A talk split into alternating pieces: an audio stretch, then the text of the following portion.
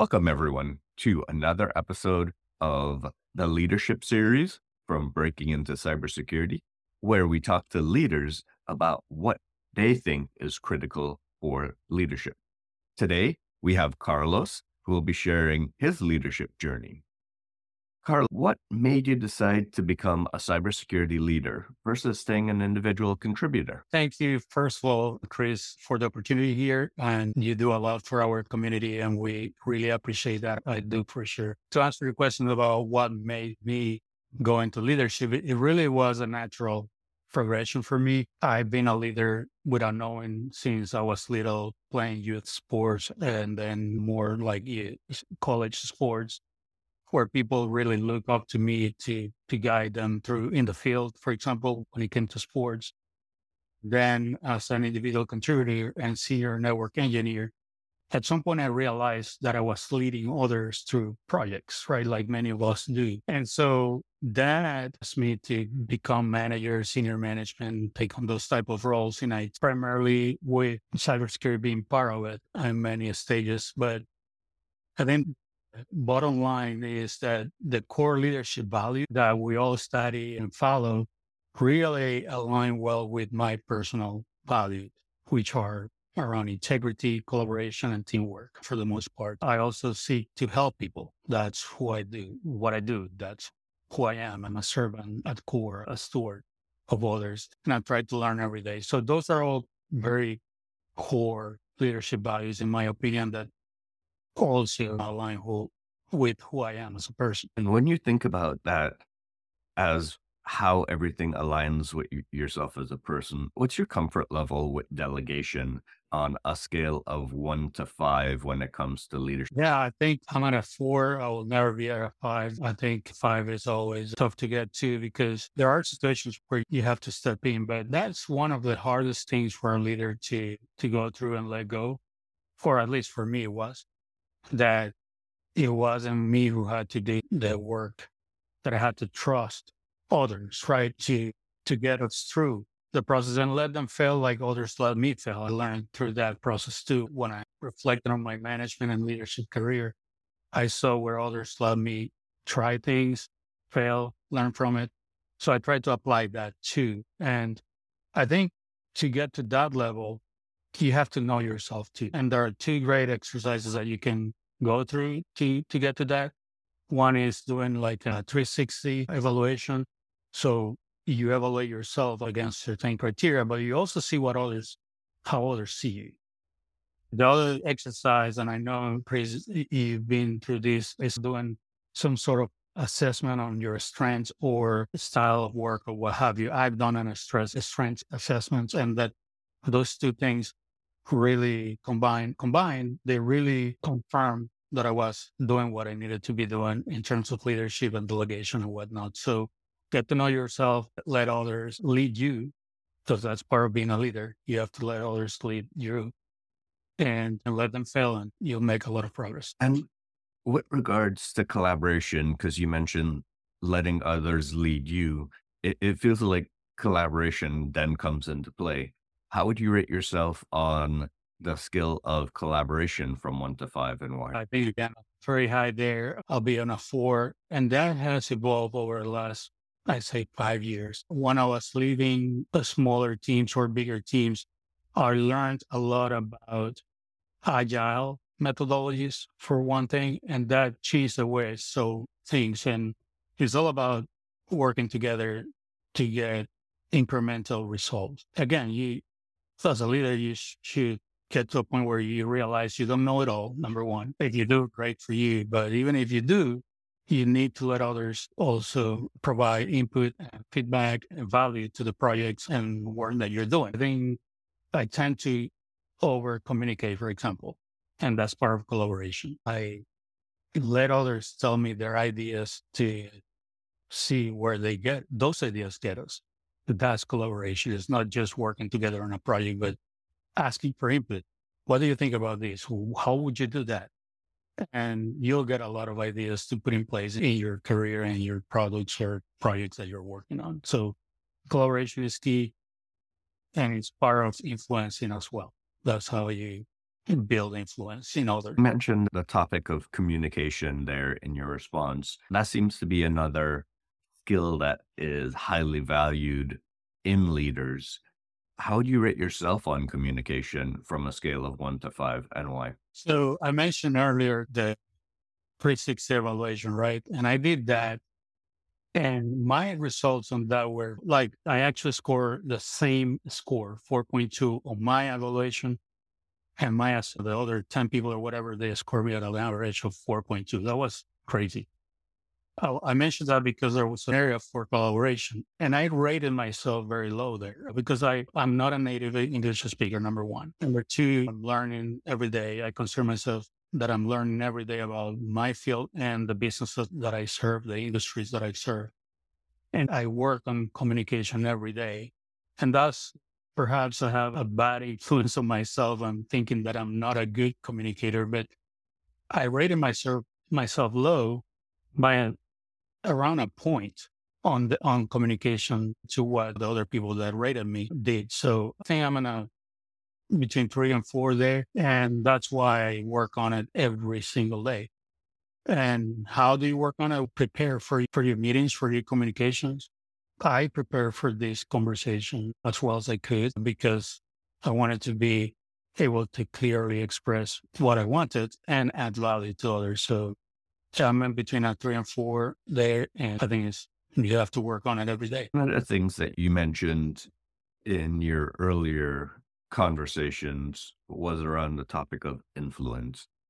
How would you describe your influence on others and its impact on your career? Yeah. So influence is critical for a leader. This is what leaders do. We we don't manage in a way, but we influence our company, our people, our market. All we try to do, our goals is to create that positive influence on people and processes. The way first, there, I look up to those that have influenced me to what they do well, what I learn from them.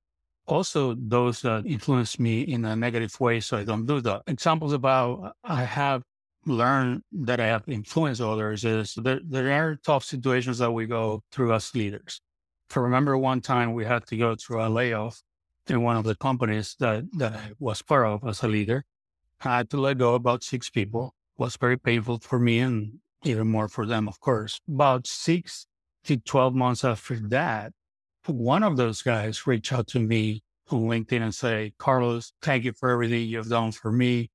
Since we work together, I'm now a leader, a manager, and I put in place a lot of what you were doing and what you ask us to do then. That's that was a pretty humble and moment for me, and like brought it all together. It's like okay, it's working. I'm doing some things right.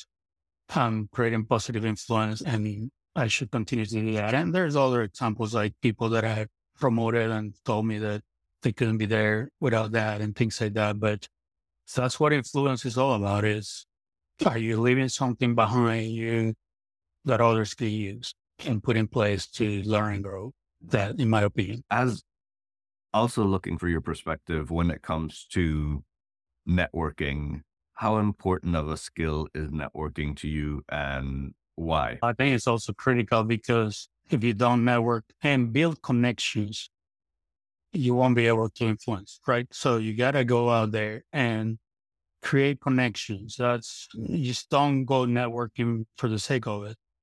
Create be- meaningful connections that can build that influence, right? So, and then networking is very broad, right?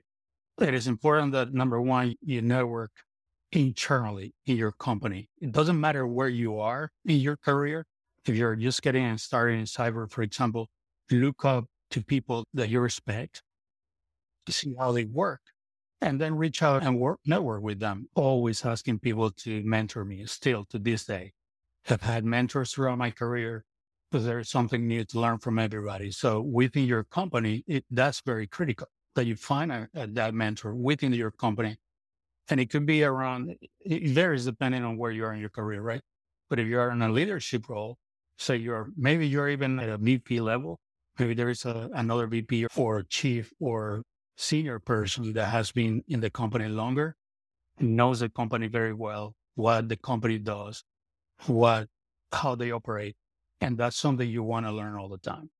On the other side, you have also external networking, critical as well. For example, you, Chris, you and I, we talk often about what we're doing and how we collaborate, like on this podcast, and that expands your knowledge of them and your you get to influence and or meet other people that can that you can help later or they can help you. Most of the jobs that I've got in my career have come from network because people that I've worked with or collaborated with internally or externally then bring me to the next gig and say, hey, interested on this or that. And or, or it may not be a new job, but it could be writing a paper, doing a podcast, things like that. But I always try to give back to them when I network. An example, and I know I'm extending, but I'll give you an example of why connecting and networking brings influence. I was in an insurance company and security CISO,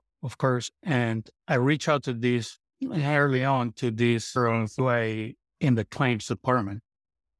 Never talked to her. We, we started talking, and then I asked, "What are your pains? What are you worried about?" And she said, I have this legacy database, this legacy system, and I'm losing the person that runs it. Fortunately, this person is going to another position within the company, so we'll get some time, but I'm worried about it. And well, through that conversation, I said, have you talked to such and such, who is the director of data warehousing and information governance? He said, No, I don't know him. And I said, He's working on very cool things to modernize our databases, our applications, our information. I think you should talk to him. I'll do a, I'll make an intro. That afternoon, I, shoot, I shot an email to both of them and say, Hey, here's uh, this person. She's worried about this, and I think you can help her. Go for it. Two weeks later, she called and said, Carlos, this was great. We're, we're going to put it now in place. We're going to get through this Thank you. And from that point, that director will bring me or someone in my team to all whether they had security implications or not, because she knew I, as a security professional, we are in many places within the company. We may not have the answer, but we know where to go. And we, and that's a way to, so see, in there you need networking, you need influence, you need collaboration, communication, all the things that we talk about right there on that networking piece. So that's on through connection, you make many meaningful connections. That that's a great example of networking and influence there together. As you think about your career and there's a future leader looking at this recording, what advice would you give them on their path to cybersecurity leadership? Yeah, first, stay up to date on the current happenings of technology, cybersecurity and risk management as a whole. Don't focus just on say, cybersecurity risks, but also understand what, what other risks exist, such as a pandemic or natural disasters, things like that. But also understand your industry and your company. I talked about that earlier. I think that's crucial in how your company operates and how that industry operates. There's a good chance you will continue to grow within the industry, hopefully within the company, but if not within the industry, I've been in the same industry for very long periods of times and then switched to another industry, being that industry for a, a long period of time. And knowing those industries have helped me a lot. And that comes again through that networking internally and externally. Don't focus on learning just cyber. When I was in insurance, for example, I took classes about claims, I took classes on agency management and I took classes on, on real estate when I was in real estate. When I was in law firms, I took classes about, about that as well. And what that did was help me have the same communication or the same language in my communication with others in the company. And the last thing is, I think we're at a point where whether your company is going agile, and that's evolving too right now. But if they are into the agile methodologies and, and they apply it or not, I think it's important for you to understand that and learn. And the last thing I think for leaders to know and understand that directly impacts cybersecurity is organizational change management. Because we bring a lot of change and have impact on the company and on the people of the company and the processes. So learning how to manage that in, in an extended period is important because that's when change happens. It doesn't happen overnight. It takes time, especially in cybersecurity. Take, it takes time to instill those processes and changes that you want to make. Mm-hmm. Learn about your industry company, learn about agile, and learn about organizational change management. Those things can help you in your leadership journey, in my opinion. They help me. Carlos, thank you so much for taking the time today. Really appreciate it. And looking forward to talking to other future leaders on this topic as well. Carlos, have a great day. Thank you too. Thank you, everybody.